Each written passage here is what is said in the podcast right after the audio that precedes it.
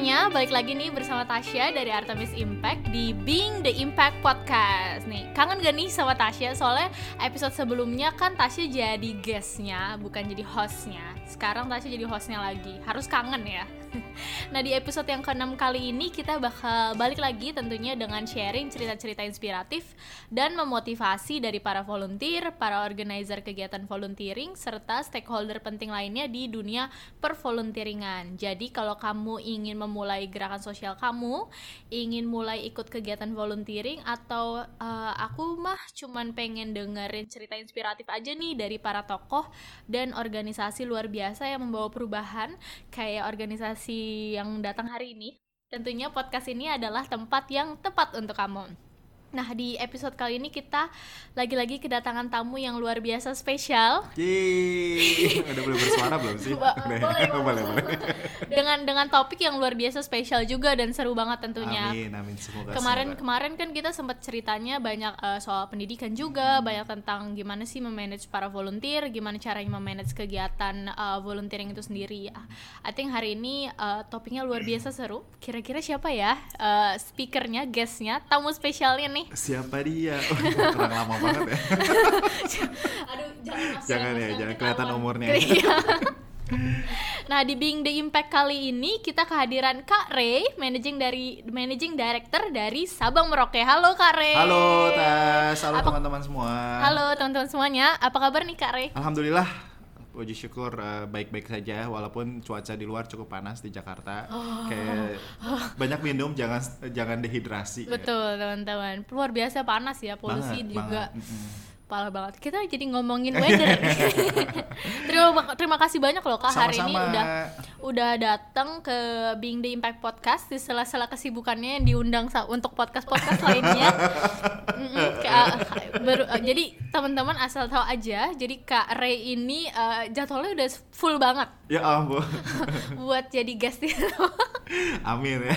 Biasa artis kan selalu sibuk walaupun oh, itu hanya ini ya settingan jadwalnya full banget ya artis artis udah populer banget ya nah aku mungkin perkenalan sedikit kali kak tentang Sabang Merauke sendiri ke teman-teman semuanya jadi Sabang Merauke adalah sebuah NGO yang bergerak dengan tiga visi utama yaitu toleransi, pendidikan, dan keindonesiaan. Nah, visi-visi tersebut ini dijalankan melalui beberapa program.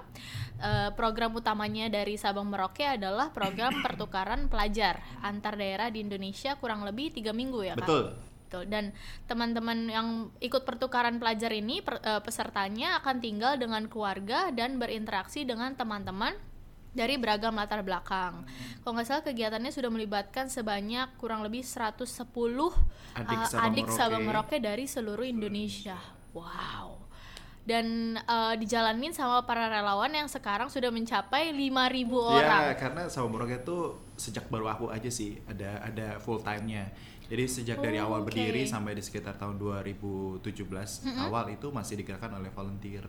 100% managing directornya semuanya itu volunteer. Jadi semua di sela-sela kesibukannya bekerja, sela-sela kesi uh, kesibukan utamanya hmm. itu ngurusin Sabang Merauke. Betul. Ini. Akhirnya di 2017 diputuskan kayaknya uh, organisasi semakin besar dan juga uh, banyak orang yang pengen ngajak kolaborasi gitu. Jadi akhirnya diputuskan tahun uh, 2017 ada uh, satu orang full time managing full director. Full time.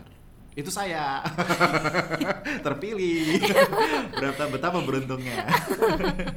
Dan Sawo Merauke itu berdiri dari 2012. 12 dari 2012 pertama kali dicanangkan, tapi program pertama kita di tahun 2013. Dan tanggal 28 Oktober besok kita ulang tahun yang ketujuh. Yeay, selamat ulang Wait. tahun Sabang Merauke. Oh, capek sendiri ya. ulang tahunnya itu barengan sama hari Sumpah, Sumpah Pemuda. Pemuda. Betul, karena uh, memang dicanangkan ngobrolnya persis banget di Hari Sumpah Pemuda tahun 2012 oh, gitu. bersama tujuh pemuda Indonesia. Terus Sabang Merauke akhirnya didirikan, tapi itu juga tadi akronim. Sebenarnya Sabang Merauke itu adalah akronim dari seribu anak bangsa merantau untuk kembali. Jadi ini adalah anak-anak muda yang pernah merantau dan kembali uh -huh. untuk Indonesia. Gitu. Jadi tujuh orang ini balik lagi ke Indonesia, giving back to yes, Indonesia. To the society dan Indonesia. Wow. Oh jadi itu singkatan tuh Iya, akronim. Aku kira memang dari Sabang sampai Merauke gitu Iya, itu juga But that's juga also the meaning Iya, ya. that's also the meaning. Keren ya, keren banget ya. Bisa bisa mendapatkan nama yang luar biasa. Iya. Pas banget, mantap. Nih aku mau perkenalan juga nih soal Kare. Jadi katanya Kare sendiri ini berasal dari background sebenarnya akuntan. Akhirnya menemukan passionnya Akuntan yang bertobat. Iya, ceritanya seru banget sih. Jadi ternyata menemukan melalui berbagai pengalaman akhirnya menemukan passionnya untuk jadi seorang pendidik. Katanya Aku pengen pengen banget sebenarnya jadi pendidik karena pendidik itu kan nggak mudah ya. Kayak pendidik tuh sebenarnya sama seperti kayak value kita gitu. Di mana pun kita berada, kita bisa mendidik orang dari yang nggak bisa jadi bisa. Lalu juga kayak sama kayak sebenarnya value Sabang Merauke gitu. Jadi harusnya uh, value kita tuh terbawa di mana-mana gitu, di mana pun Asik. kita berada. jadi eh, pendidikan itu ada di mana aja ya Betul. setiap orang bisa jadi Bisa jadi murid, semua orang bisa jadi, jadi guru. guru betul bahkan kayak ketemu sama eh, ojek atau ngobrol sama tukang sayur pun itu jadi suatu Jadi, pembelajaran benar juga. benar karena kan kita kalau naik taksi online kan kadang-kadang ngobrol Benar. kayak wah ternyata kita tuh nggak bisa mandang rendah dia cuma hanya driver gitu ternyata ada value atau ada cerita di balik backgroundnya dia kenapa dan pengalamannya Kare juga katanya luar biasa banget dari yang eh, 14 tahun jadi volunteer, Volunteer. di program exchange sampai ya? sekarang sampai sekarang. Sampai sekarang. Jadi 14 tahun terakhir Iya masih masih count dari 2005 Dari berarti 2005. jadi uh, volunteer untuk kegiatan exchange program terus kalau nggak salah katanya dulu pernah melalui juga uh, bullying dan pernah ngerasain juga kerusuhan Iya tahun berlatar 98 belakang iya iya latar belakang itu yang akhirnya membuat aku passionate sebenarnya di Sabang Merauke dan juga organisasi-organisasi yang ngomongin tentang toleransi gitu karena itu eh, menjadi penting gitu sekarang gitu kan karena kita udah kadang-kadang lupa esensinya menjadi Indonesia gitu karena kita pengennya semuanya seragam gitu padahal Betul. Indonesia tuh udah bukan gak Berbeda, seragam gitu banyak udah sekali banyak banget perbedaan. perbedaan banyak suku banyak bahasa itu segiven dari Tuhan sih gitu. yes kan uh, bineka tunggal ika ya basically ya mas Nah, ngobrolin tentang Bhinneka Tunggal Ika, sebenarnya kita tuh nggak Bhinneka Tunggal Ika banget. Kita tuh kan Bhinneka Tunggal itu kan ngomongin berbeda-beda tapi satu. gitu. yes Tapi waktu ternyata sama-sama Merauke itu kita nggak Bhinneka Tunggal Ika banget.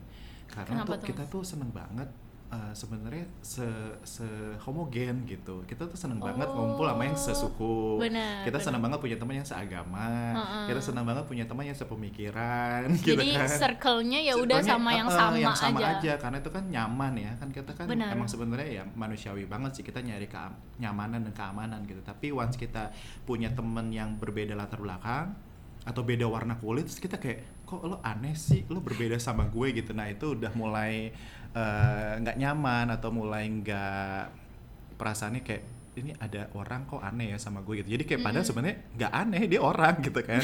Cuma kayak karena kita nggak biasa gitu. Jadi bineka tunggal ika eh, menurut saya gitu masih kita tuh masih di permukaan banget sih gitu. I see, I see. Berarti banyak-banyak banget hal yang masih harus kita pelajarin, banyak banget harus yang harus kita improve. Nah, related to that, jadi uh, topik spesial dari tadi aku ngomongin tuh berkaitan banget sama isu-isu toleransi, inklusivitas, dan mungkin juga tentang diversity itu keberagaman sendiri uh, di Indonesia. Gimana caranya kita bisa uh, membangun itu di diri kita, membangun itu di komunitas kita, dan bagaimana Sabang Merauke sendiri juga um, menjawab isu-isu tersebut melalui program-programnya. iya Jadi eh, terima kasih banyak nih sekali lagi sudah datang hari ini dan Sama-sama. sharing pengetahuannya, pengalamannya selama beberapa tahun kebelakangan ini fokus banget di bidang toleransi, di isu Yes, toleransi. uh-uh. Nah, eh, apalagi dengan Indonesia sendiri yang luar biasa beragam banget kan dari suku, agama, eh, culture-nya benar-benar bahasanya, juga bahasanya ratusan. ya. sukunya ratusan Ratusan juga, 300 ada ya, Mas? iya lebih iya, dari 300. lebih dari Mas tiga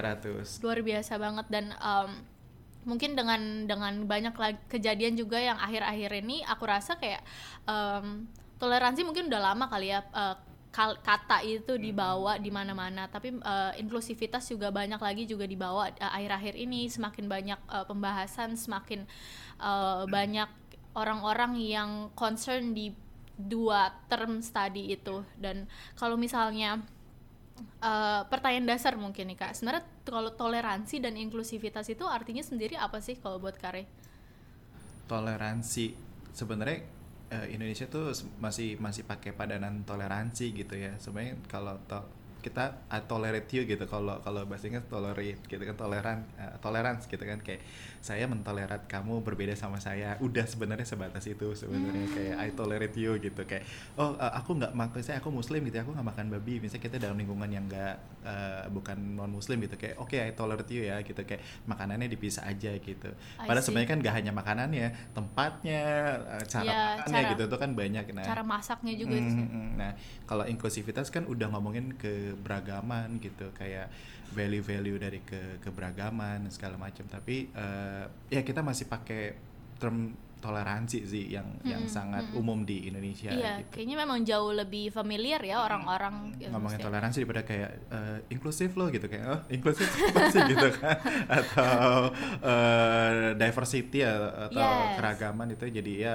toleransi itu masih masih common dan masih umum sih untuk untuk teman-teman terutama yang kita bekerja banyak kan di daerah-daerah ya mm-hmm. di daerah. Jadi uh, teman-teman sendiri memang membawanya kata itu ya dibandingkan mm-hmm. inklusivitas, yeah. keberagaman, diversity. Walaupun ya insightnya kita ngomongin inklusivitas, ngomongin diversity, kita kita bisa bersifat uh, apa inklusi dengan teman-teman kita yang uh, jadi kan sama mereka itu juga nggak hanya tentang bagaimana uh, teman yang berbeda agama, teman berbeda suku, tapi kita juga uh, hidup bisa bisa jalan bareng dengan teman-teman yang uh, disabilitas gitu yes. baik teman tuli teman netra gitu atau uh, teman-teman kita yang kekurangan fisiknya benar gitu. benar benar dan nggak cuma disabilitas aja kalau nggak saya mas basically semua orang uh, gather in semua yang minoritas mungkin Betul. ada di pinggir dari komunitas kita Betul. ini mm-hmm. semua itu harusnya terinclude ya ya terinclude tapi itu tadi kan kita belum memakai term itu gitu sebenarnya jadi benar, kita benar. ngikutin yang banyak kan dan ini semua related ya sebenarnya mas kata toleransi iya, inklusivitas uh, uh, dan keberagaman itu sebenarnya basically iya, saling berkaitan mm -hmm, kan mm -hmm. I see, I see. Kalau misalnya dari menurut Mas uh, Ray sendiri, segmen masyarakat yang paling terpengaruh sama urusan isu-isu toleransi dan inklusivitas tuh segmen yang mana sih, Mas? Hmm.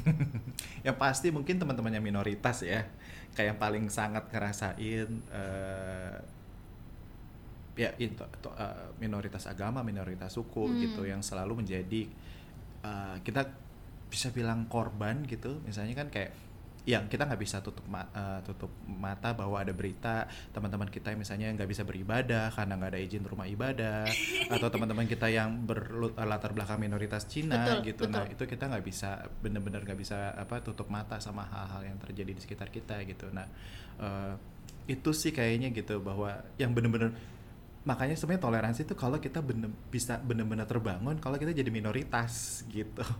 Nah makanya program bener terasanya justru. terasanya. Jadi kalau sahabat mereka kan merantau untuk kembali gitu kan. Jadi dari merantau di daerah yang homogen, uh, mereka merantau dari yang daerah homogen terus mereka kita uh, tinggalkan bersama keluarga yang berbeda sama mereka gitu kan. Terus mereka akan kembali dan ceritain lagi pengalaman mereka oh. tinggal pernah tinggal sama orang yang berbeda sama mereka gitu. Nah biasanya kalau kita misalnya gini kalau misalnya ada anak uh, dari Bali mayoritas kan Hindu biasanya memang anak-anak Hindu terus kita taruh di keluarga Muslim taruh di keluarga Kristen gitu. Nah baru mereka bisa belajar mentolera mentolerate gitu men mentoleransikan nilai-nilai yang oh ternyata begini ya cara kehidupan orang Islam oh ternyata begini ya cara kehidupan orang Kristen gitu. Jadi Uh, bisa dibilang kalau mau jadi benar-benar bisa merasakan toleransi ketika kita memang ngerasain jadi minoritas Betul. sih gitu. I see. Dan ini real banget sih kalau soalnya aku ngerasain sendiri nih Mas, mas uh, awan di gereja di daerah kita itu maksudnya karena uh, di situ dirasa sudah ada gereja Kristen HKBP ya HKBP udah ada gereja GBI kok nggak salah dan ada gereja Katolik yang mau dibangun gitu. Terus kemudian uh, banyak di orang-orang di daerahnya tuh mengatakan kenapa sih dibangun kan gerejanya udah banyak? Gitu. Padahal sebenarnya kan berbeda ya jadi akhirnya nggak dibolehin. Which yeah. is maksudnya aku akhirnya melihat sendiri kayak Betul. oh ternyata isu toleransi tuh uh, masih. masih banget dan uh, kalau dulu mungkin masih di seputaran sekarang udah lebih kenceng gitu. Iya. orang berani bereaksi dan orang berani bertindak gitu. Itu yang yang yang kita mau ngomongin bahwa yuk kita sama-sama uh, sebagai misalnya uh, saya muslim mayoritas kita menjaga minoritas. Begitu juga kita berkasih sayang sama orang yang beda sama kita gitu. Benar benar benar. Sebenarnya intinya gitu aja sih gitu. I see. Kemarin beberapa hari yang lalu kita sempat uh, kita sempat ngobrol juga nih mas mas sempat bawa soal keberagaman itu sebenarnya lebih dalam lagi lebih jauh lagi -hmm. dari uh, term si toleransi itu -hmm. maksudnya tuh kayak gimana tuh mas ya tadi ngomongin tentang kayak oke okay, saya toleran uh, saya toleransi deh Tasya uh, misalnya uh, apa ya misalnya saya nggak makan uh, babi gitu misalnya karena saya muslim gitu ya udah saya saya tol saya toleran ya sama kamu ya gitu tapi kan kita nggak bisa ngomong hanya kayak toleran aja gitu kayak apakah kita sebagai orang yang uh, apa misalnya minoritas waktu misalnya Tasya kan Kristen agamanya ya saya muslim kayak apakah Tasya sampai mengusahakan makanannya benar-benar terjaga sampai nggak benar-benar nggak ada unsurnya tempat oh. makannya tempat masaknya, masaknya. Uh, terus ap apakah uh, misalnya benar-benar uh, tidak tercemar terus misalnya apakah dipotongnya itu halal apa enggak gitu. Itu sampai ke ke kalau keragaman itu sampai inklusif tuh sampai ke dalam itu gitu kita memahami konsepnya gitu. Kayak kalau cuman bertoleransi oke okay lah lo oke okay, lo nggak makan babi udah deh. Terus terserah dia mau makan apa gitu. Nah itu tuh masih kayak di, oh, di, di, di kulit kulit gitu. Kalau udah bener. sampai kayak kita memahami uh, ngomongin perbedaan dan kita menghormati uh, kita uh, teman kita yang berbeda agama gitu kita sampai mikirin eh terus lu makan apa dong jadinya? gitu. Oke okay deh gue cariin ya makanan yang halal ya gitu itu itu itu menurut aku udah sampai sedalam itu. jadi gitu. uh, justru memberikan effort lebih gitu ya, ya untuk ya. saling Gak hanya ngomong kayak oke okay, saya bertoleran hmm. uh, kamu begini tapi saya mau effort lebih untuk bisa kamu nyaman sama saya gitu. Kita ah, nyaman bisa ngobrol bareng see, bisa hidup bareng gitu. Mungkin kalau misalnya di flat atau apa gitu. I see. Jadi kalau aku summarize nih mas uh, kalau si toleransi itu basically masih kita saling mentolerir lah ya, ya apa yang perbedaan yang ada di antara kita. Dan kalau si keberagaman itu jauh lebih lebih dalam dari itu gitu Betul. gitu kan kita sampling uh, justru jauh lebih mengenal satu sama lain Betul. dan jauh lebih menerima dan jauh lebih memberikan effort untuk uh, jauh lebih memberikan usaha untuk saling yes, menerima perbedaan yes. yang ada. Jadi dua-duanya punya usaha gitu. Jadi untuk uh, bisa mendekat gitu. Nggak hanya ngomong kayak oke okay, gue toleran lo, gue toleran ya, uh, toleran uh, tolerir ya lo melakukan ini gitu. Tapi enggak enggak sampai segitu gitu. Kita pengen ada empati di situ kebangun. Jadi hubungannya nggak toxic ya betul. mas. Healthy relationship uh, uh, gitu yeah, kan. Yes, Jadi yes, membangun yes. si empatinya, empatinya itu dan itu, inklusivitas itu adalah uh, bagaimana kita menginclude segala sesuatu semua orang menjadi bagian dari dari sehari-hari kita yes. gitu. I see, I see, I see, I see. Nah, uh, kalau menurut Mas Ray sendiri, kenapa sih isu-isu toleransi, keberagaman, isu dari inklusivitas ini tuh penting banget untuk, um, maksudnya dimiliki gitu kan? Kenapa penting banget untuk masyarakat? Kenapa gitu? penting banget? Kalau kita ngomongin secara kasat mata, kita udah ngeliat banget uh, sejak pilpres, pilgub, pilpres di Jakarta hmm, mau Indonesia bener, gitu bener. kita saling gontok-gontokan gitu kan, saling merasa bahwa calon presiden kita atau calon gubernur kita adalah yang paling benar gitu dan kita kayak menutup mata dengan semua misalnya eh, data-data uh, yang ada gitu. Nah, itu udah kelihatan banget orang saling benci uh, di sosial media, Bener. di WhatsApp grup, di Facebook, Instagram kayak ini apa sampai sih? Sampai katanya ada suami istri yang akhirnya berantem cerai lah gitu tuh sampai kayak kita semua kayak pengen keluar dari grup gitu yang ada yang ngomongin itu gitu. Nah, uh, itu data itu yang eh, yang physically kelihatan. Tapi kalau ngomongin data kalau di kita pakai data Konve Indonesia di tahun 2017 uh, di generasi Z itu uh, data uh, intoleran yang uh, di generasi Z itu makin naik gitu di angka yang sekitar 30 34 persen kayak mereka uh, membunuh orang beda agama itu oke. Okay. itu generasi Z yang kelahiran tahun 2000 nah itu bisa dicari uh, datanya. Mungkin aku nggak bisa proses ngomongin berapa angkanya tapi aku ingat itu bisa dicari di api dalam sekam di YouTube. Itu uh, risetnya dari Konven Indonesia. Wow. terus Wahid Foundation juga menyatakan bahwa empat tahun terakhir tuh kasus intoleransi itu meningkat gitu dan uh, Setara Institute mencatat ini kalau ngomongin data ya tadi kan ngomongin yang yang kasat mata ini kalau ngomongin data yeah. Setara Institute juga mencatat ada 109 peristiwa terkait intoleransi di 23 provinsi dari Januari sampai 2018 gitu dan di Ma'arif Institute pelaku intoleransi berasal dari berbagai kelompok masyarakat termasuk anak muda gitu jadi ini fakta gitu bahwa pemahaman masyarakat khususnya pelajar uh, keberagaman dan perdamaian itu hanya semboyan bineka tunggal ika gitu masih masih tadi aku bilang Benar. masih hanya di permukaan gitu ngomonginnya gitu cuman pas upacara cuman pas cuman pas sekolah, upacara kita gitu. ngomongin di PPKN Benar. sekarang PKN apa PPKN ya pokoknya pelajaran kewarganegaraan gitu kan terus pendidikan kewarganegaraan. Uh, uh, pendidikan kewarganegaraan. Nah, pendidikan kewarganegaraan kita cuma bilang jadi orang baik itu kalau kalau kata istilah kayu nyebrangin nenek-nenek uh, atau kasih minum orang uh, susah gitu. Terus tapi kayak pernah nggak sih selama hidup kita nyebrangin nenek-nenek atau kita ngasih minum orang susah gitu hmm. jadi tuh kak nggak relatable gitu benar, karena benar. Uh, masih masih di ngomongin toleransi masih ngomongin di pelajaran bagaimana jadi orang baik tapi kita nggak punya prakteknya gitu yeah menjadi orang baik ternyata dengan kita menghargai orang kayak duduk bisa bareng terus kayak uh, saya menghargai kamu kamu beda agama sama saya itu juga udah bagian dari praktik baik I see, I see. Jadi uh, praktiknya itu sendiri sih yang harus kita bangun juga ya. Iya betul, harus diupayakan karena menurut saya, menurut Sabang Merauke, uh, perdamaian itu up, perlu upaya gitu, perlu upaya dari kita betul. semua sebagai kontribusi kita sebagai warga negara Indonesia gitu. Karena kan itu tadi keragaman itu kan udah given dari Tuhan ya Indonesia diciptakan dengan berbagai macam suku, agama, ratusan segala macam nih kalau nggak ada yang mengupayakan, ya kan sebagai kita organisasi siapa lagi gitu kan? yang ada chaos ya. Yang ada chaos dan sekarang kan kita menuju ke sana arahnya. Kalau ini yang kelihatan tadi aku bilang ada yang kasat mata, ada yang ada yang uh, data, fakta gitu, ada nice. data risetnya gitu. Sih. Kalau menurut Mas Rey sendiri uh, keuntungan atau mungkin ada nggak sih kekurangannya juga dari memiliki uh, society atau komunitas masyarakat yang uh, inklusif? Kekurangannya kepo sih, ya kan? Orang kita tuh kepo banget. Maksudnya ya mungkin ada orang gak nyaman ya kan orang ditanya-tanya gitu ya? ditanya-tanya kan orang komentar kayak kapan kawin kapan punya anak uh, ya kan? Dari dari kapan lulus uh, kapan, kapan kawin lulus, kapan terus udah lulus S1 kapan S2-nya gitu kan? Udah punya anak nggak mau punya anak lagi dua gitu. Itu kan kadang-kadang kayak kita kayak gitu ya kayak lo nggak tahu di balik cerita itu gitu kan? Kayak pengen nangis gitu kan? Tapi ya tekanan gitu masyarakat ya. Uh, uh, tekanan masyarakat. Nah itu uh, kekurangannya itu tadi ya kita hidup di di di lingkungan yang uh, kepo banget gitu. Kepo banget. Ya mungkin untuk beberapa orang nggak nyaman gitu. Atau kayak kita kadang-kadang jadi jadi cemas sendiri jadi hmm, jadi hmm, hmm gelisah sendiri dengan pertanyaan-pertanyaan itu. Nah itu minusnya gitu menurut saya. Tapi Ad untuk keuntungannya bisa lebih banyak ya.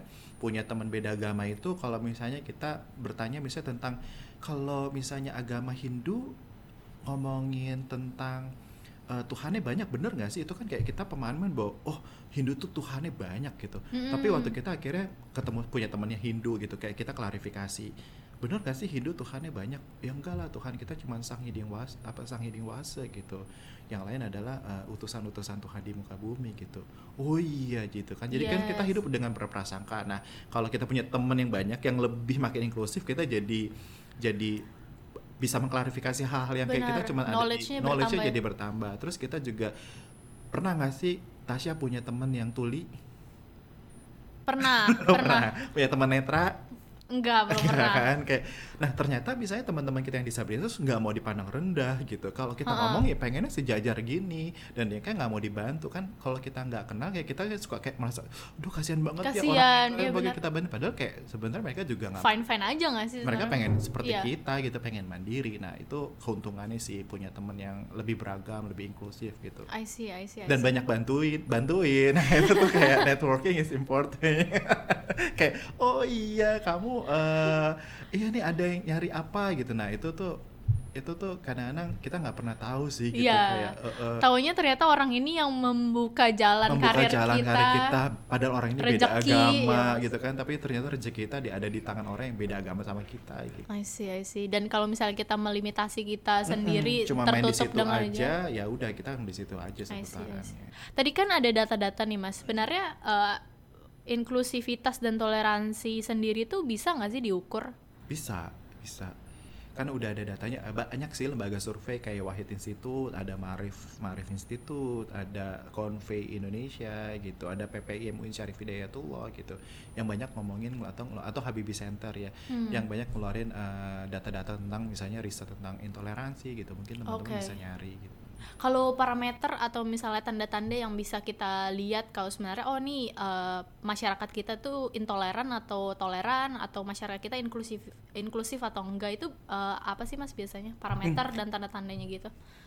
Sebenarnya kalau kita aku ingat sebenarnya dari setara institut seingat aku bahwa sebenarnya intoleransi itu cuma ada di garis kuning yang banyak kan. Nah itu masih dibilang intoleransi uh, pasif artinya mungkin cuma hanya konsum berita hoax oh. jadi benci gitu. Nah sebenarnya yang kita bilang intoleransi aktif tuh lebih dikit. Kayak sekitar yang langsung melakukan sesuatu uh, uh, gitu. persentasenya itu mungkin masih puluhan persen gitu ya 10 persen atau 12 persen aku lupa sih datanya ya. Tapi uh, sebenarnya intoleransi aktif itu cuma sedikit. Nah sebenarnya target kita ngomongin intoleransi itu kepada yang intoleransinya pasif hmm. gitu yang oh mungkin cuma terima berita konsum kita terus akhirnya jadi benci sama orangnya gitu atau benci tanpa mengklarifikasi. Nah uh, target sasaran kita sebenarnya adalah ngobrolin dengan teman-teman yang masih intoleran uh, pasif gitu ya masih itu. Nah kalau udah intoleran aktif itu udah pasti kayak harus melibatkan pemerintah kan karena ada BNPT kalau misalnya legalnya kan ada radikalisasi untuk teman-teman yang udah mengarah karena dari harusnya dari intoleransi karena kita jadi radikal radikal bisa jadi teroris gitu kan benar, benar. kayak gitu. Biasanya ada nggak sih tanda-tanda yang maksudnya kayak orang awam kayak aku misalnya bisa melihat kayak oh ini uh, komunitasku ternyata masih intoleran ya gitu. Ada nggak hmm. sih yang bisa kita lihat kasat mata gitu? Biasanya tuh itu sih tapi nggak bisa di generalisasikan gitu ya tapi tergantung dari ini. Iya tergantung gitu. Tapi biasanya uh, kalau misalnya kita ngobrolin oh iya kita mau melakukan ini gitu eh terus ternyata kita tahu misalnya bikin acara event gitu terus ternyata kita tahu ada peserta-peserta yang misalnya tuli gitu mm-hmm. nah apakah kita accessible ngasih untuk kayak interpreter oh. gitu nah kadang-kadang kita kayak udahlah nggak usah nanti juga inilah gitu kan ya itu gampang tuh lah nanti gampang aja. lah nanti gitu nah tapi kan kasihan ya kita harus bayangin walaupun satu kalau di Sabang walaupun satu uh, tamu undangan yang kita tahu dia tuli pasti kita harus wajib menyediakan interpreter, interpreter. Mm-hmm. Wow Wow, wow, wow. Kalau menurut Karya sendiri, kenapa sih orang-orang uh, intoleran? Apakah ada alasan secara historis, ada alasan secara biologis mungkin? Kenapa sih orang-orang jadi hmm. muncul intoleransi? Sebenarnya intoleransi tuh mungkin juga salah satu eh, efek ini kali ya, efek sosial media ya. Kalau sosial media itu kan sekarang bertebaran berita hoax gitu kan, kayak klik like maka kamu akan masuk surga gitu kan. Klik amin gitu kan. Kayak Har di, harus share dulu nanti harus masuk share surga. dulu baru masuk surga. Nah itu kan pola-pola pemikiran itu yang bikin akhirnya kita nggak jadi nggak jadi intoleran. Karena kenapa sih? Sebenarnya karena kita kan selalu consume otak kita bacaan kita dengan berita-berita tentang kayak gitu gitu. Betul. kan sekarang tersebar lah banyak ya di WhatsApp grup dan kayak kalau udah di WhatsApp yang ada emak kita bapak kita kayak kita jadi ah, aduh gitu kan. Nah nah akhirnya uh, kita biasa konsum sama hal-hal kayak gitu. Nah um, apa ya yang sosial media berarti memang benar-benar iya sih sosial media sangat kalau dulu mungkin kalau zaman saya karena kan itu tadi sebenarnya saya kan punya background saya minoritas Cina gitu dan banyak mendapat perlakuan diskriminasi waktu kecil gitu. Nah mungkin nggak sebesar wow sekarang nggak kayak sekarang kayak eh ada Cina Cina Cina lu dikerekam terus jadi viral gitu kan. Kalau dulu kan ya udah Cina Cina Cina pukulin pukulin kayak oh ya udah gitu kan mau ngomong sama siapa gitu kan nggak ada yang ngebelain. Kalau sekarang kan mungkin iya ya sekarang bisa ketawa ya dulu aku mengalaminya itu kayak sekarang kan kalau ada orang katanya Cina Cina terus di viral jadi booming dan segala macam mm-hmm. gitu. Itu kan jadi ya menurut saya sih sosial media banyak membawa peran gitu. Orang jadi nggak jadi intoleran. Nah salah satu itu pertama sosial media. Kedua bisa juga karena uh, latar belakang sih betul sih. Lebih latar belakang bagaimana kita dibesarkan. Nah biasanya kan uh, misalnya contohnya ini contoh ya kayak jangan nikah sama orang Sunda gitu karena orang Sunda itu bla bla bla bla. Langsung mengeneralisir langsung mengeneralisir gitu ya? ya kayak jangan nikah sama, sama orang, orang eh ini contohnya aku nih ya istriku Padang ya. Jangan nikah sama orang Padang Padang itu pelit banget gitu. Kayak kita kan masih sering banget sih sering banget kan? sering banget, sampai sekarang kan kita masih ngom masih bener, sering banget bener, kan bener. gitu. Nah itu yang uh, akhirnya kita bikin gak jadi intoleran kan? Nah eh, waktu kita ketemu sama orang kan gitu kan. Makanya uh, toleran kan kalau kita mau ketemu sama orang itu kita ngobrol. Nah waktu itu aku ngobrol dan aku udah 10 tahun nikah aku nggak pernah sama sekali uh, punya apa istriku pelit ataupun kedua orang tuaku mertuaku tuh pelit gitu. Jadi itu ternyata bukan bukan semua orang Padang itu pelit. Benar jadi kita nggak bisa mengeneralisir segala sesuatunya nah, mas uh, harus dan kita kan hidup orangnya. dengan itu gitu kan hmm. hidup dengan cerita-cerita orang tua kita Benar. dulu ada labelnya gitu orang Batak kayak apa uh, gitu uh, terus orang kayak Sunda orang kayak... orang tua kita dulu pernah punya kasus sama orang beda agama terus bilang awas jangan main ya hati-hati sama orang ini ya begini nah oh. itu kan tertanam ya ke kita waktu kita anak-anak nah akhirnya yeah. kita iya. kayak oh iya oh orang orang ini begini orang agama ini begini ya. ada kristenisasi ada islamisasi yes. ada segala macam kita hidup dengan ketakutan-ketakutan kayak gitu suka ditakut-takutin juga gak sih dari kecil kayak Banget. nanti kamu nanti masuk neraka juga kalau mm -mm. misalnya kayak gitu-gitu mm -mm. itu wah luar biasa jadi itu jadi eh, uh, pertama menurut aku pertama adalah sosial media punya efek uh, lebih besar gitu dan itu juga uh, di data riset juga banyak ngomongin tentang sosial media kedua pengalaman masa lalu dan ya bagaimana kita dibesarkan sama orang tua sih gitu. Hmm, jadi pendidikan itu sebenarnya penting juga Benar. makanya sama teman-teman Sabang Merauke pendidikan itu juga di value penting yang dibawa ya sebenarnya. Iya betul dan pendidikan yang juga ngomongin misalnya sekolah yang berbasis agama, hmm. uh, kita masih banget nih Uh, walaupun ya baik-baik aja sih, tapi kalaupun misalnya memilih nanti misalnya yang udah pendengar yang punya anak gitu kan, kayak kalau memang kita memutuskan uh, masukin anak ke sekolah yang berbasis agama, tentu kita harus banyak effort, lebih effort banyak lagi supaya dia ketemu sama teman-teman yang berbeda sama mereka gitu kan. Membuka dia ke membuka diri ke komunitas uh, lainnya gitu ya kami saya pesantren, sekolah Katolik, yeah. gitu kan, sekolah Kristen, kan masih berbanyak yang sekolah-sekolah kita berbasis agama. I see, I see, I see, I see. Jadi nggak uh, menaruh mereka di satu komunitas aja, akhirnya hmm. mereka uh, tidak terbuka dengan lain hal-hal lainnya ya, mas.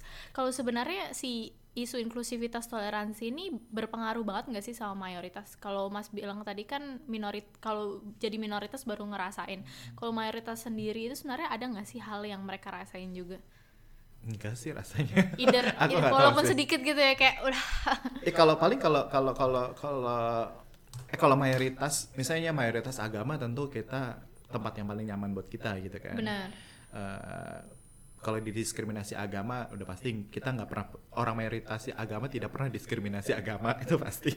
Yang kedua kalau misalnya tapi dia misalnya mayoritas agama tapi dia minoritas suku itu bisa jadi kena oh, gitu. Tadi kan kita tergantung ininya ya. Betul kan kita suka stereotyping tuh gitu kan. Tadi -uh. Padang lah Cina Sunda uh, Jawa Kalimantan gitu gitu nah itu biasanya kenanya di stereotype diskriminasi suku benar, gitu. Benar.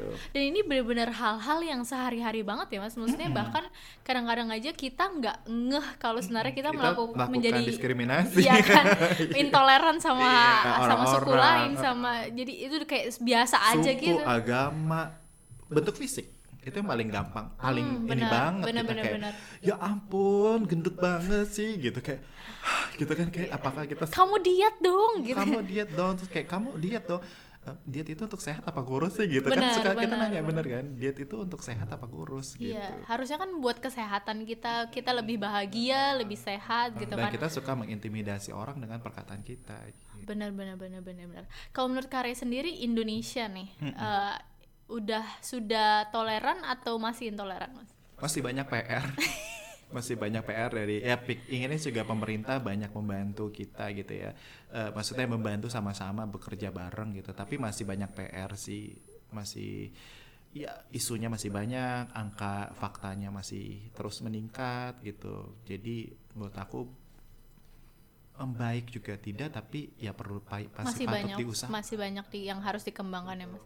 Apalagi kemarin tadi kan mas juga sebutin soal uh, pilgub dan pilpres juga ya dan kayaknya kemarin juga pas zaman zaman satu trigger mm -mm. kita yang paling kuat. Benar karena uh, isu-isu uh, ini tuh digunakan sebagai bentuk politik praktis dan iya, kawan-kawan. Uh, uh, jahat banget ya.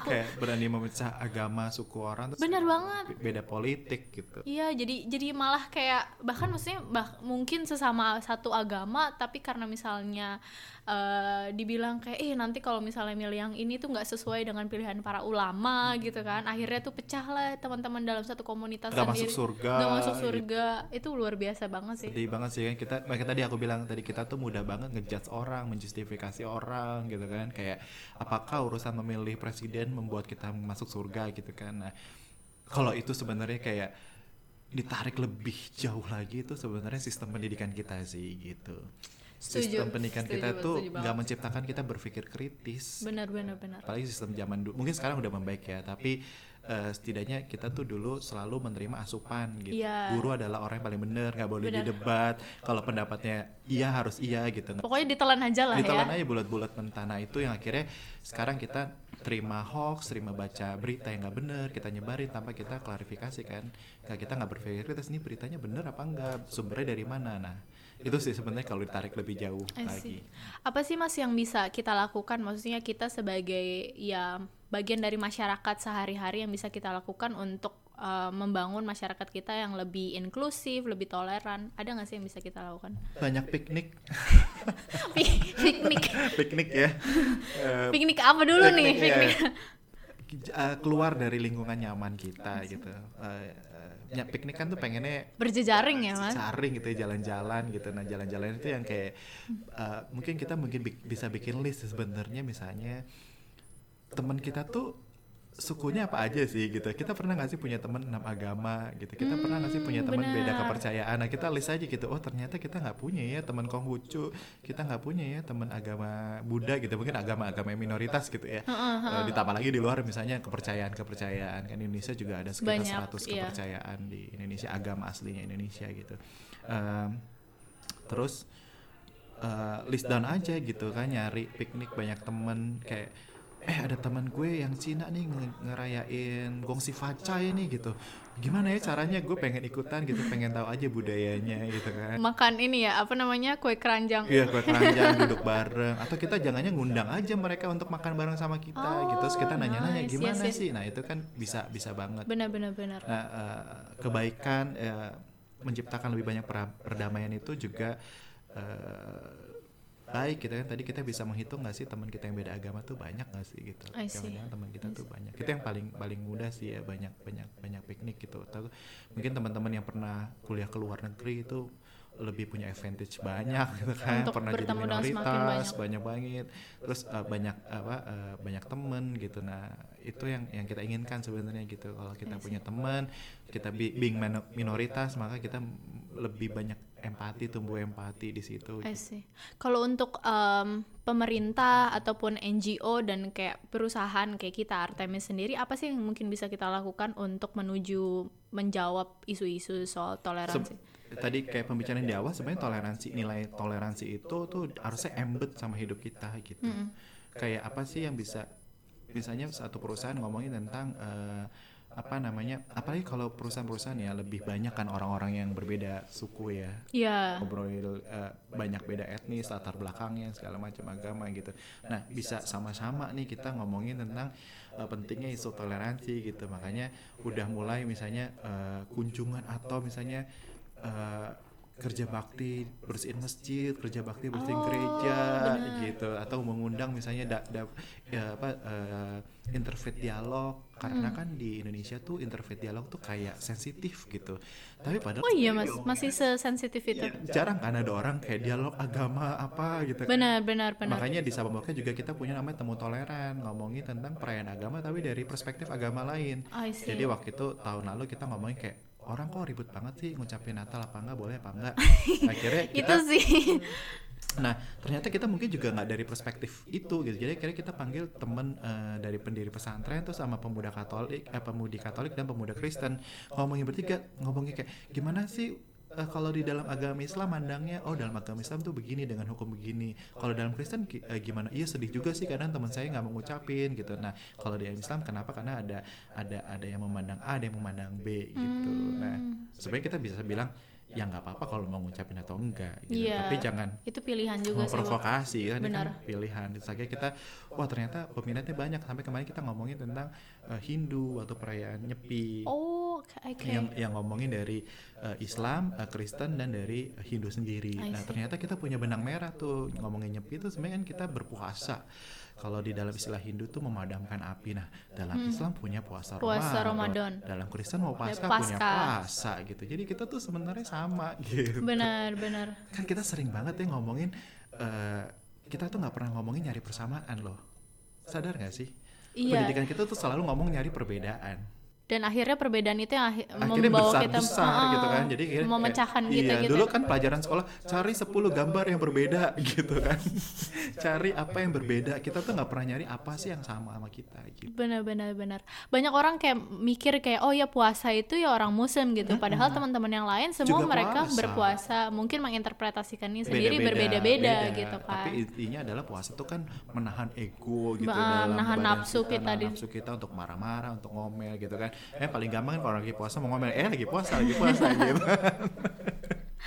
Jadi sebenarnya apa yang eh, para apa namanya stakeholders yang bisa lakukan itu adalah membangun si lingkungan yang lebih Situasi, inklusif lebih situasi. inklusif, ya, Heeh, eh, dan terus juga membuka. mungkin apakah punya teman eh, apa karyawan yang eh, disabilitas gitu Hmm, kan. benar-benar karena teman-teman kayak Tuli Netra itu kan sedang berjuang ya untuk bisa hidup gitu. Nah itu mereka kan banyak ditolak di berbagai perusahaan karena keterbatasan. Betul betul betul. Seru banget ya teman-teman sharing dari Kak Ray tentang inklusivitas, tentang toleransi, tentang keberagaman terutama yang terjadi di Indonesia Indonesia.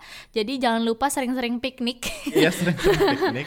nah sekarang kita akan break sebentar, tapi jangan ke mana-mana semuanya karena setelah ini kita akan balik lagi dengan cerita seru tentang lebih fokus ke Sabang Merauke gimana sih program-programnya Okay. untuk menjawab isu toleransi di Indonesia. So stay tune terus di Being the Impact Podcast.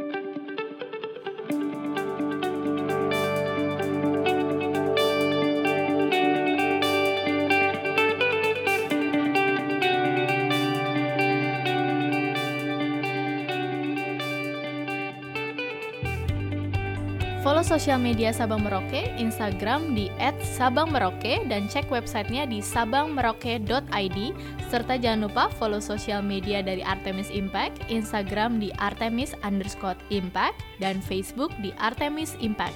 Detail mengenai sosial media bisa ditemukan juga di deskripsi podcast.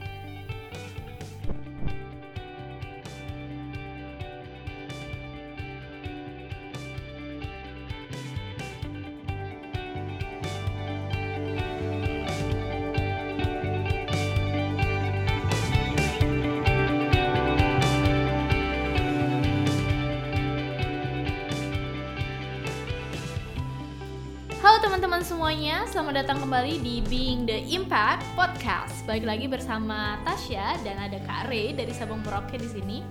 Nah, eh, Sabang Merauke sendiri seperti yang tadi dijelasin di awal itu punya tiga visi utama: toleransi, pendidikan, dan keindonesiaan. Nah, dari ada satu hal juga yang dipegang teguh aku sering banget lihat di uh, website sering banget lihat juga di kayak poster-poster dan kawan-kawan adalah toleransi tidak bisa hanya diajarkan toleransi harus dialami dan dirasakan Mm-mm. which is menurutku ini luar biasa menarik karena kayak tadi yang diceritain juga ya nggak bisa bergantung sama kegiatan pelajaran PPKN nggak bisa bergantung Betul, sama buku aja betul. tapi itu benar-benar harus Dialami dirasakan dan dirasakan langsung. di kehidupan sehari-hari jadi harus embedded sama kehidupan, Kehidupan kita. kita. I see I see nah mungkin kita uh, mulai dari kenapa sih si Sabang Merauke ini berdiri apa yang melatar belakangi kapan berdiri dan siapa yang mendirikannya siapa aja sih yang terlibat di dalamnya. Jadi Sabang Merauke itu eh, diawali dari eh, sebenarnya banyak cerita-cerita deh kan eh, tadi ada tujuh pendirinya Tujuh Sabang Merauke pendiri. kan, tujuh co-founders yang kembali dari yang kembali merantau gitu. Nah, eh, nah salah satu ceritanya ini yang paling sering aku ceritain tentang eh, ceritanya Kak Ayu Kartika Dewi gitu kan, pernah eh, jadi pengajar di salah satu di daerah di Halmahera Selatan. Nah itu sekitar tahun Oh, 2010. Indonesia Mengajar ya, Indonesia? Mengajar. Pengajar muda. Nah, angkatan pertama tuh waktu itu eh, Kak Ayu. Nah, em, kalau kita pernah dengar bahwa di 98 kan pernah terjadi kerusuhan eh, di Jakarta lalu meluas ke Yes. berbagai kota dan Betul. akhirnya juga pecah di Ambon dan Maluku gitu. Jadi kalau di sana lebih eh, isunya adalah tentang agama Islam dengan agama Kristen gitu. Nah, itu sampai kan ada garisnya ya mas kalau nggak Oh, salah sekarang, ada satu sekarang. jalan yang kayak memisahkan sisi ini sama sisi ini Iya, kalau itu dan tempat tinggalnya juga sampai sekarang masih disekat-sekat. Nah, waktu itu kan tahun 99 kejadian nah kayu itu datang 2010. Jadi udah sekitar berapa tahun ya?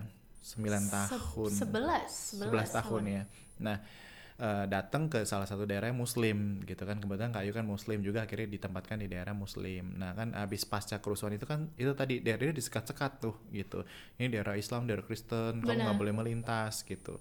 Terus akhirnya eh, habis selesai ngajar Kayu pulang, aneh kan Kayu ngajar anak-anak SD gitu kan. Terus pulang terus ketemu sama habis selesai ngajar terus teman anak-anak murid SD-nya berlari-lari gitu Eh, kayu kayu kita eh, bu guru bu guru kita harus sembunyi nih gitu. Kenapa nak? Gitu. Oh ada ada kerusuhan nih orang Kristen akan bakar bakar eh, kita pe rumah gitu. Akan bakar rumah-rumah kita gitu kayak lah nak denger dari mana? Oh kata orang bu. Kalau udah kata orang lu kata orang gitu ya nggak tahu dari mana gitu sumber beritanya. gitu orang ngasih tahu orang gitu ngasih tahu nak kerusuhan itu di Ambon. Ambon ke Halmahera Selatan tuh jauh banget. Butuh dua hari perjalanan naik kapal gitu kan. Ya beda provinsi juga kan. Eh, terus tapi oh kalau gitu bu guru kerusuhan datang dengan pesawat katanya gitu kata anak-anak gitu. Oh pinter juga ya gitu kalau kata kayu tuh. Pinter juga nih anak-anak kita kerusuhan datang dengan pesawat.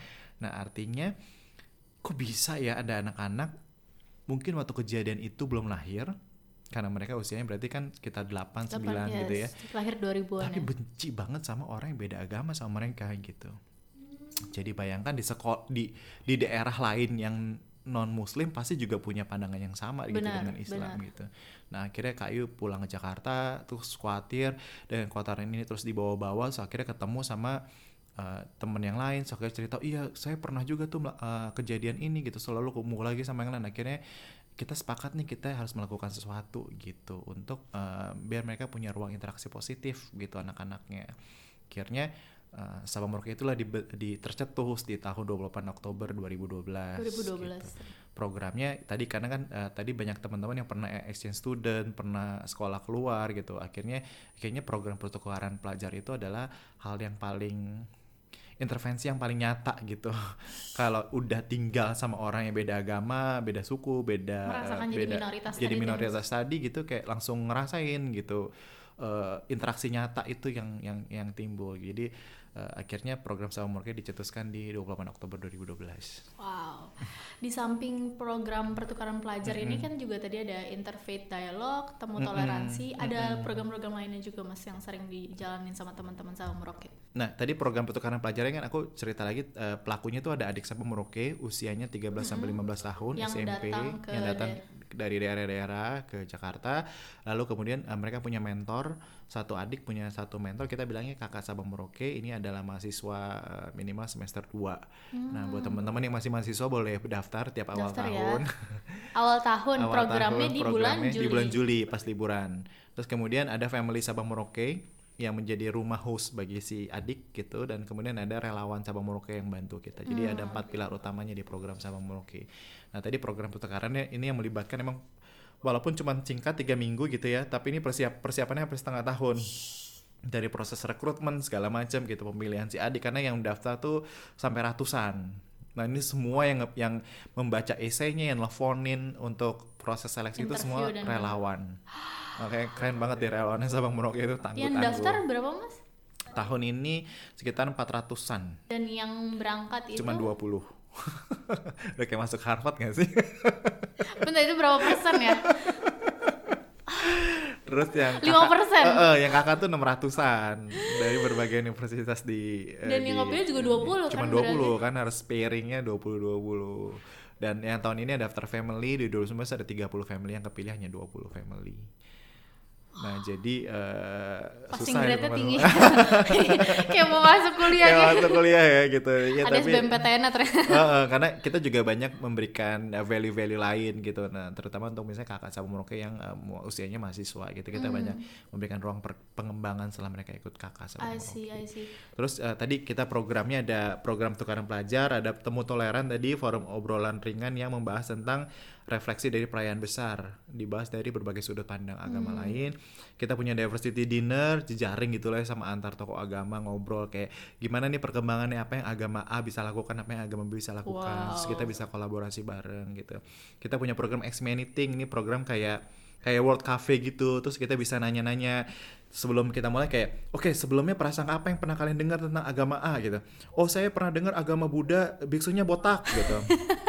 Eh, ini benar-benar pernyataan yang pernah sering keluar kan, biksunya botak. eh, eh, Padahal bukan belum tentu, enggak enggak salah ya. Atau Nah, nanti itu mereka klarifikasi, terus kemudian kayak Oh. nyembah bak patung gitu, segala macam. Nah, mereka nanya terus akhirnya nanya kita ketemu sama orang Buddha. Ya benar kalau kalau biksu itu botak apa enggak itu fakta apa hoax gitu. Itu fakta. Fakta, fakta. Tapi apakah dia nyembah patung itu hoax apa fakta gitu? Itu hoax gitu. Jadi Hmm. dijelaskanlah uh, versi Buddha agama Buddha Dari agama gitu. Buddha. Terus kayak Islam apakah teroris gitu kan?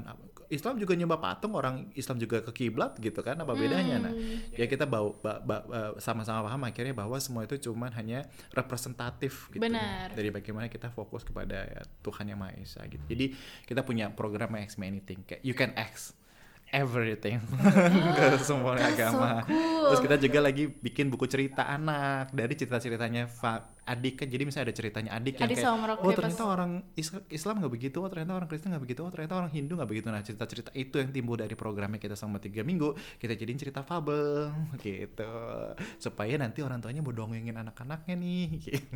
Oh, jadi dibikin jadi cerita yang seru untuk Iya didongengkan betul. gitu. Berarti benar-benar menjangkau sebanyak mungkin segmen di Eh, masyarakat betul, ya, Mas? karena kan eh, dan sama juga cerita cerita-ceritanya eh, cerita-ceritanya tentang program Sabang Merauke itu bisa juga diakses di Instagramnya tadi Sabang Hmm. Merauke kan.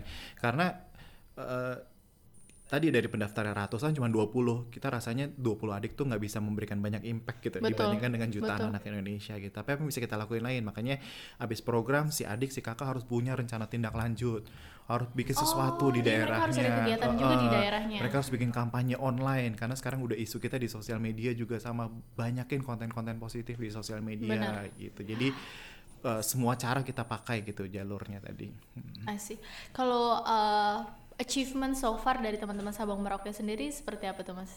Secara nilai, nilai kita belum punya monefnya karena tadi kan eh, teman-teman volunteer tahun ini tapi kita lagi mengukur benar-benar kita lagi eh, ukur dampaknya tapi yang paling mudah kerasa itu tadi mind shifting sih dari dia tahunnya begini eh ternyata begitu Mereka tadi menambah cerita. Eh, eh. sesuatu ke dalam langsung langsung cara mereka memandang agama lain tuh langsung berubah, Berubah. Eh, eh. kayak gak hanya hanya jadi kita pernah juga taruh adik Jogja Muslim kita taruh di keluarga Bugis sama-sama Muslim sama-sama Muslim loh. Tapi itu ternyata punya konflik. Ternyata si adik tuh sampai kayak takut banget ke rumah ibunya. Dia sampai takut banget ke rumah ibunya terus dia bilang "E, kenapa sih nah gitu. Ibu kalau ngomong tuh terlalu keras saya takut. Gitu. Oh, I see, nah I itu see. dampak yang kita bisa bilang langsung terasa sama pas program ini gitu. Terus juga ngobrolin tentang eh, apa namanya pernah ada anak kita misalnya muslim nggak mau salaman sama orang beda agama Karena mereka karena katanya kalau percayanya skin skin to skin itu bakal pindah agama gitu. Eh pas ketemu pindah agama nggak gitu? Disentuh-sentuh kulitnya? Enggak saya nggak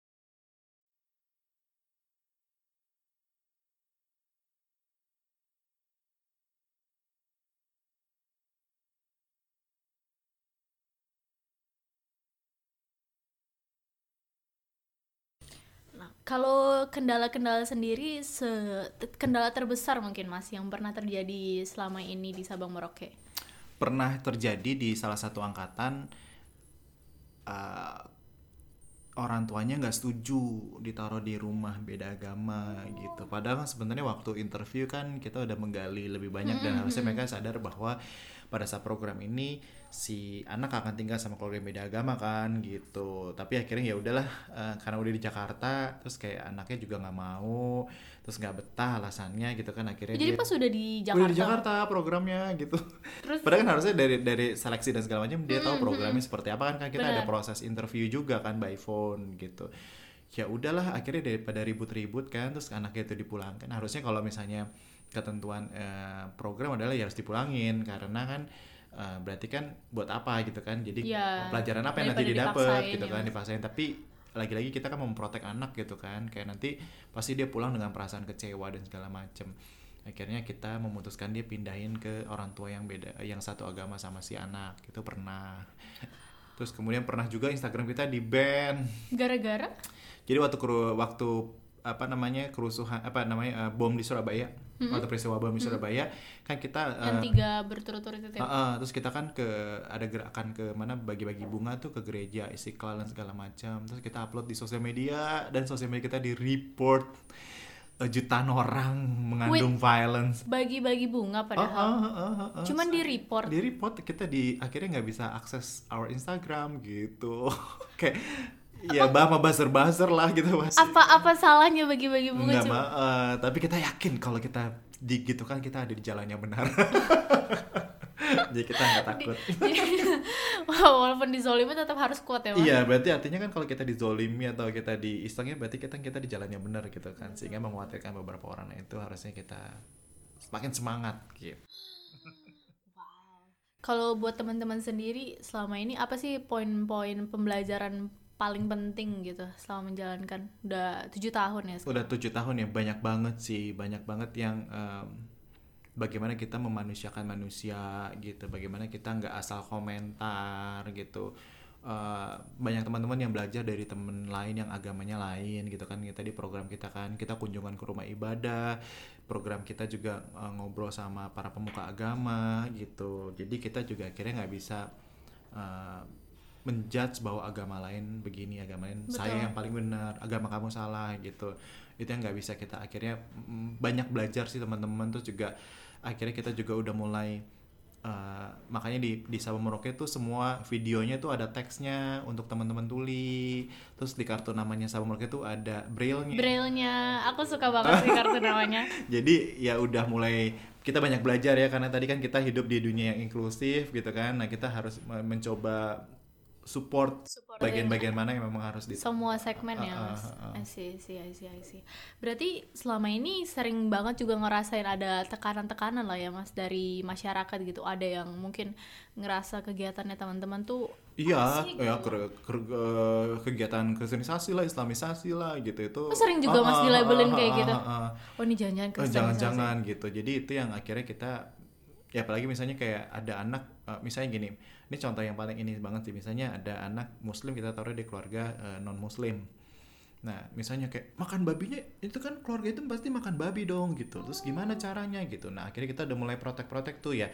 Kita nah bisa jadi ini bisa jadi nih adalah uh, adalah bahwa ternyata orang non muslim itu juga nggak tahu bahwa misalnya kita nggak hanya sekedar nggak bisa makan babi gitu orang muslim tapi kita juga nggak bisa makan dari alat-alat masaknya dari Benar. bekas minyaknya nah itu sebenarnya kita kita cuman sama koordinasi cuma tinggal ngomong ya. Itu kan sampai segampang itu gitu kayak oh ternyata begitu. Misalnya kita ngomong ke familynya bu di dalam Islam ada aturannya begini-begini. Kita kasih tahu juga tuh oh, okay. uh, eh, FAQ-nya aturan-aturannya dengan dalilnya dalam Islam dia ini oh yaudah kak aku beli uh, ganti ini tempat masak gitu.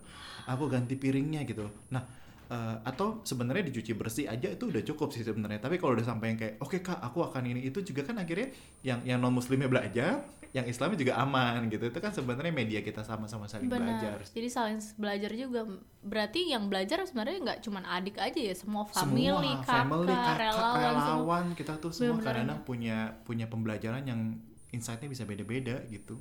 Wow luar biasa.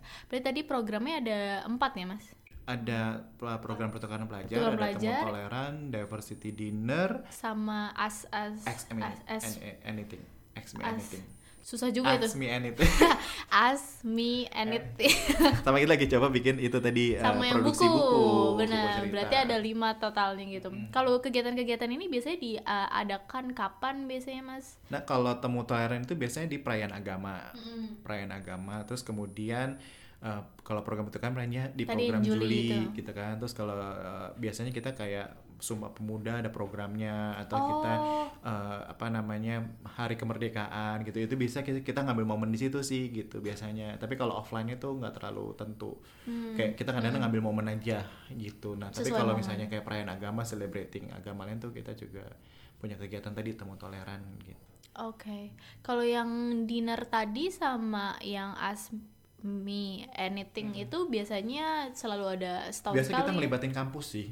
Oh hmm. gitu, berarti partnering sama partnering sama kampus, kampus. karena itu kan masanya yang paling banyak ya. Hmm. Kita pernah sama Binus, pernah sama Atma Jaya, pernah wow. sama Universitas Multimedia Nusantara gitu, sama Universitas Indonesia Fakultas Hukum gitu. Uh, jadi uh, mereka juga kayak wow moment sih buat para universitas itu bisa ngobrol sama temen yang beda agama. Jadi kita juga narasumbernya kalau bisa memang dari pihak kampus, misalnya guru Uh, jadi dari sesama iya, kampus dari kampus. di... jadi lebih enak. Nah kita memang menggalakkan program itu ke kampus-kampus gitu. Sebenarnya intinya juga kita pengen menjaring si kakak dan relawan via kampus-kampus. Oh benar tapi benar. kita juga pengen ada offline. Nah sama Merauke itu juga kan pengen saya gini kalau misalnya ada yang mau bantuin sama Merauke donor gitu perusahaan nah kita juga nggak pengen hanya uh, bantuin gue ya gitu donorin gitu. Tapi kita juga pengen ngelibatin karyawannya. Jadi volunteer sama Merauke. Jadi familynya. Jadi familynya. Kita juga ngelibatin bikin program sama perusahaannya gitu. Itu yang Asik. yang ya tadi pengen itu embedded gitu sama semuanya gitu. Ya melibatkannya ya perusahaan yang segala macam gitu. Jadi nggak kita juga kenal sama Merauke dari dari salah satu karyawan ya mas itu. Yang akhirnya jadi familynya sama jadi Merauke. jadi family sama Merauke jadi akhirnya bertemu, bertemu. lah dipertemukan uh, dengan Kak Rey. Uh, uh, uh, luar biasa luar biasa. Berarti memang uh, banyak kan juga sesuai dengan momen-momen hari-hari besar dan iya. kawan ya mas? Iya. kita uh, mudah-mudahan di 2020 udah mulai luncur nih bocoran sedikit hanya buat Artemis. Uh, kita tuh pengen nanti kayak ngobrolin tentang uh, wanita-wanita di balik agama gitu. Jadi kayak kan kalau misalnya muslim jilbab, terus kalau Katolik misalnya Oh. suster, terus kalau misalnya bikuni budanya, tapi ini wanita-wanita semua dengan jubah agama gitu istilahnya gitu ya. Nah, kita pengen ngobrol bagaimana sisi perempuan dengan uh, label baju agama gitu. Terus kita juga mau ngomong misalnya uh, makanan, misalnya uh, kita ngobrolin makanan sapi eh, yang misalnya memang nggak boleh sama Hindu sebenarnya apa sih di balik itu? Kayak kenapa sih Muslim nggak boleh makan babi? Gitu. Hmm. kita pengen juga perspektif ngomong makanan santai gitu gitu bener-bener bener. nah itu kan perspektif-perspektif lain yang yang yang pengen kita bangun gitu. Yang pengen kita oh ternyata kita bisa memahami dan mau em, eh, dari sudut pandang lain gitu. Oh, jadi bahwa pendapat kita bukan pendapat yang paling benar tapi juga ada kita Ada- menghormati dan menghargai pendapat lain. bener-bener dan eh, kegiatan-kegiatan yang dibawa itu benar-benar related sama kehidupan sehari-hari Mm-mm, banget ya mas. Jadi mm-mm. benar-benar embedded sama daily basisnya Mm-mm, setiap mm-mm. orang. Kan kita suka penasaran misalnya sama bikuni ya kayak wah kan kita sering nonton film silat gitu kan. Apakah di balik jubahnya itu? gitu kan. Tersimpan pedang gitu. Terus kayak apakah misalnya eh, suster kok bisa begitu juga Iya, ya? gitu iya. kan oh ada suster yang enggak begitu ada suster yang tertutup ada yang enggak gitu kan. Penasaran gak sih gitu? Nah kita pengen Mm, buka ruang-ruang gitu itu tuh. ruang-ruang penasaran itu yang kita pengen jadiin ruang kita untuk berinteraksi. Berarti memang banyak dialog. Banyak dialog karena memang itu tadi eh, dulu sab- dulu Indonesia interfaith dialog itu nggak pernah diadain Masih karena dipikir masih sensitif. sensitif. Tapi kan harus diadakan betul gitu. betul betul betul. Kalau di aku penasaran sih mas kalau di internalnya relawan relawan family dan kawan-kawan ada juga nggak sih yang kadang-kadang masih kayak ih kok gini sih? Aku kan nggak mau gitu kan? Masih masih. masih tapi itu kan ya tadi aku bilang sebenarnya waktu nanti teman-teman misalnya mau gabung sama Sabang Merauke aku selalu menjadikan Sabang Merauke itu tempat belajarnya kita. Jadi misalnya apakah orang-orang di Sabang Merauke udah toleran? Ya belum tentu gitu. Tapi bagaimana kita belajar dan tadi penting banget kita menghargai pendapat orang lain gitu. Menghargai ternyata orang lain punya sudut pandang yang berbeda gitu. Ini bisa terjadi di family bisa terjadi di adik bisa terjadi di kakak gitu. Jadi emang terus belajar. Selama ini kalau untuk ngukur tadi mind shifting dan kawan-kawan gimana sih mas teman-teman ka- sekarang nih kita bikin pretestnya.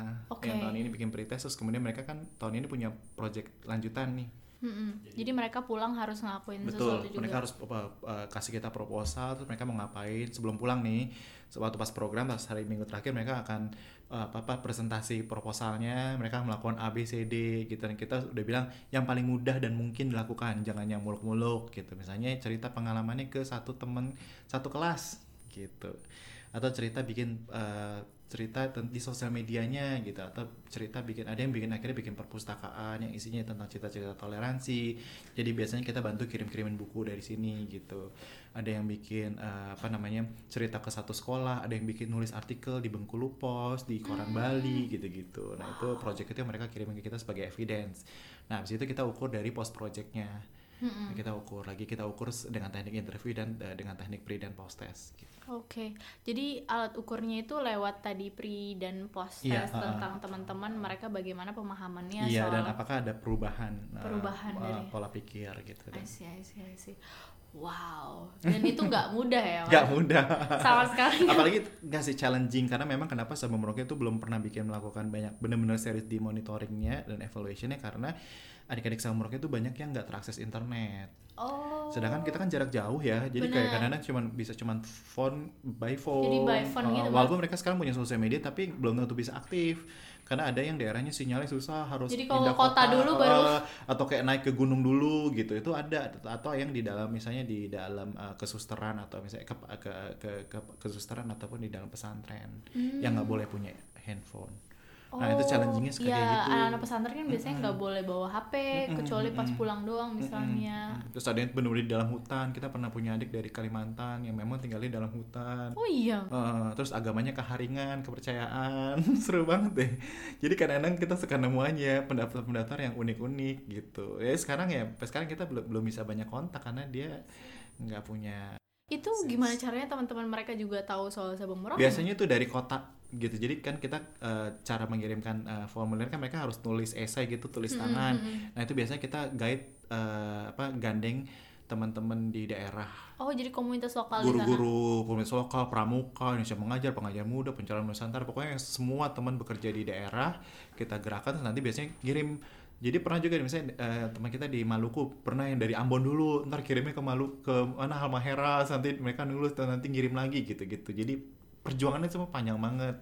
Luar waktu mereka mau ngirimin juga. oh, terus kalau mereka kepilih mereka berangkat sendiri. Ada yang misalnya dua hari di kapal.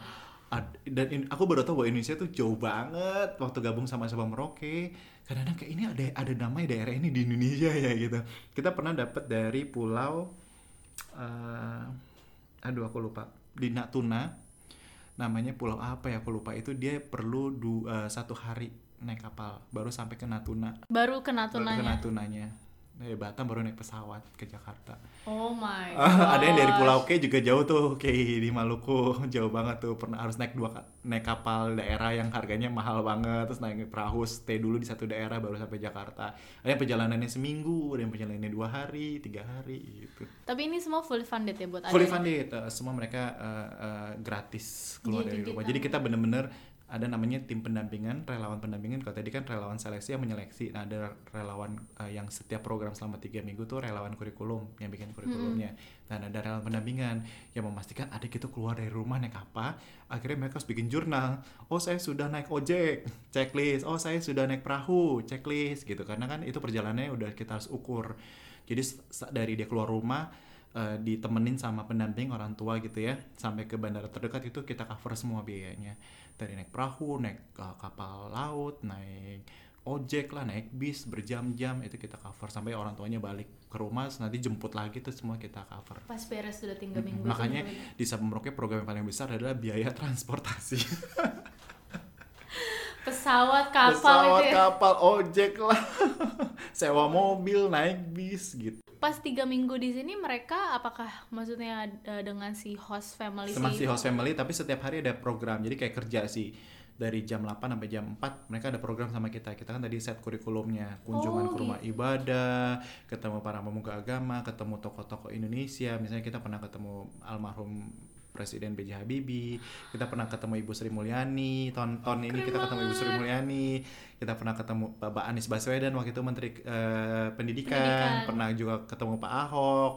Jadi mereka juga kita eh, tadi kan ada ada nilai ketiga kita ke Indonesia Keindonesiaan. semangat keindonesiaan bahwa kita semua harus berkontribusi dengan cara kita masing-masing untuk Hmm, Indonesia benar, gitu benar. Jadi membangun itu juga di mereka ya. Mm-mm. dan di nilai pendidikan kita ngomongin bahwa jangan putus sekolah gitu intinya gitu deh jangan pernah putus sekolah karena salah satu caranya untuk tadi merantau untuk kembali itu memperbaiki daerah kita dengan pendidikan kita yang lebih baik gitu. Betul, betul. kan biasanya adik-adik tuh di daerah cuman polisi misalnya bukan bukan bukan berarti nggak baik ya tapi masih di lingkungan itu cuma polisi guru abril Tentara, lah ya. tentara dokter nah waktu mereka ke Jakarta kita kenalin juga dengan profesi-profesi lain gitu oh dengan bikin podcast dapat duit loh gitu Benar, dengan bikin konten YouTube dapat duit loh gitu jadi dengan nulis juga misalnya mereka cuma bisa nulis nulis juga bisa menghasilkan Iya, ada mungkin senang main game ternyata bisa menghasilkan duit juga iya gitu dan kan. akhirnya kita banyak kasih mereka exposure exposure itu di di sini waktu pas di sini. Wow, wow. Kalau dari teman-teman uh, Sabang Merauke sendiri, adakah mungkin harapan ke depannya gitu Hmm. untuk men- lebih menjawab uh, isu-isu, menanggulangi isu-isu toleransi dan uh, inklusivitas keberagaman ini? Eh, harapannya eh, generasi muda Indonesia ini tumbuh dengan eh, mampu berpikir kritis. Tadi aku bilang mampu berpikir kritis dan dapat menerima sudut pandang yang berbeda dan mampu mempromosikan toleransi. Tadi pengennya embedded di dalam kehidupan kita masing-masing gitu. Sama-sama kita eh, merawat toleransi kalau hashtagnya sama Merauke merawat toleransi, Merawat di toleransi. Indonesia karena setiap kita punya tadi kewajiban eh, merawat toleransi. I see, I see. Last question nih mas, pertanyaan terakhir. Ada yang mungkin uh, mau dibagikan satu lagi untuk teman-teman yang mungkin mereka mau memulai membangun s- toleransi itu di masyarakatnya atau bahkan mungkin mau memulai gerakannya juga untuk membangun toleransi di masyarakatnya. sama banget sama Sabang Merauke gitu kayak gila lo ngomongin Sabang Merauke cuma 20 anak bandingkan jutaan anak gitu apa yang lo pengen buat? gitu kan cuma kayak lempar batu di dalam hutan gitu kan. Eh, terus kemudian kayak Emang efeknya apa gitu ya? efeknya apa sih? gitu. Ka- karena kita tadi pendidik kenapa aku pengen mendidik itu kan gak bisa langsung nggak bisa kita kayak cuman uh, yayasan yang ngebantuin bikin rumah bencana gitu. Bener. langsung nyata gitu kelihatan bentuk bantuannya. Pendidikan kita lagi membangun nih tadi pola berpikir kritis dan mampu menerima sudut pandang yang berbeda sama mereka gitu. Jangan pernah menyerah. Uh, saya cuma selalu ingat pertemuan dengan Ibu Sri Mulyani. Saya mengkuat pernyataan beliau jangan pernah lelah mencintai Indonesia Oh. jadi terus semangat ah, mau bikin ini semangat bikin aja dulu hajar aja dulu. Betul, mau nanti betul. hasilnya bagaimana mau- jangan dulu dipikirin. Nanti monitoring evaluationnya gimana gak usah dipikirin jalan aja dulu bikin. Benar benar benar. Justru pas sambil jalan itu kita banyak kepikiran belajar ya. pasti oh ternyata aku kurang ini siapa ya? Ketemu siapa ya gitu gitu kan kayak oh ternyata perlu ini oh kita perlu ini oh perlu divisi ini perlu itu itu kan dalam perancangan jadi kayak kita nggak perlu merancang dulu panjang jalan aja dulu. Sampai perfect gitu. Sampai perfect nggak ada yang perfect gitu kan nanti nggak perfect perfect gitu kan. Jadi benar-benar. jalan aja dulu nanti kita akan tahu setelah dalam perjalanan I see. Wow, luar biasa banget, menarik banget sharingan kita hari ini. Aku juga banyak banget insight yang didapatkan. Ternyata uh, buat teman-teman juga jangan lupa sering-sering piknik ya. yes uh, Sering mungkin salah jalan. satu pikniknya juga dengan jadi kakak relawan atau jadi kakaknya untuk adik-adik Sabang Merauke atau bahkan mungkin tertarik jadi familinya Sabang Merauke ya mas. bisa Bisa banget tuh. Makanya itu salah satu cara untuk piknik tadi ya. yes ketemu dengan orang yang bermacam-macam Betul, betul. Atau mungkin ikutan juga dengan kegiatan-kegiatan Sabang Merauke lainnya. Jadi uh, mari kita sama-sama seperti kata Bu Sri Mulyani tadi jangan pernah lelah untuk Mencintai mencintai, Indonesia. mencintai Indonesia. Jadi kita bangun uh, masyarakat kita yang semakin inklusif, yang semakin toleran Yes. untuk membangun rasa cinta kita, bineka tunggal ika kita. Yes, yes, yes. Terima kasih banyak Kak Ray untuk Sama-sama. sharing pengetahuan Terima dan kasih. pengalamannya yang luar biasa banget. Dan terima kasih juga tentunya untuk teman-teman yang sudah mendengarkan Being the Impact Podcast episode ke-6 ini. Kami berharap teman-teman banyak memperoleh pengetahuan baru dan inspirasi yang uh, untuk turut serta berkontribusi dalam membangun masyarakat kita yang semakin toleran juga dan juga inklusif. Nah, Mari kita semua bisa bersama-sama bergotong royong membawa perubahan yang lebih baik bagi Indonesia dan tentunya juga untuk bagi dunia. Untuk yang tertarik kepo-kepo mengenai Sabang Merauke, uh, mungkin ada yang tertarik juga jadi terlibat berkontribusi langsung sebagai relawan, langsung follow Instagram di @sabangmerauke dan cek langsung websitenya di sabangmerauke.id. Jangan lupa juga follow sosial media Artemis Impact, Instagram di Artemis underscore Impact, Facebook di Artemis Impact, dan website di artemis.im. Artemis Impact sendiri adalah platform digital untuk kegiatan volunteering yang memberikan kemudahan bagi semua orang mencari dan menawarkan kesempatan bervolunteering, melacak dan merekam setiap kontribusi yang dilakukan bagi masyarakat, baik sebagai individu maupun sebagai organisasi. Jadi kita semua bisa saling merayakan setiap perbuatan baik yang dilakukan untuk membawa perubahan yang lebih baik bagi dunia. Nah, saat ini Artemis Impact sedang melakukan testing aplikasinya. Jadi kalau misalnya kamu berminat untuk cobain langsung apps-nya dan ikut kontribusi sebagai partner pengembangan apps-nya, ngasih feedback, ngasih saran, ngasih kritik, ngasih inputan, bisa langsung kontak kami di sosial media Artemis Impact. Detail mengenai sosial media Sabang Merauke dan Artemis Impact bisa ditemukan di deskripsi podcast. So, stay tune terus di Being the Impact Podcast. Sampai jumpa di episode berikutnya. Happy volunteering and don't forget to be the impact.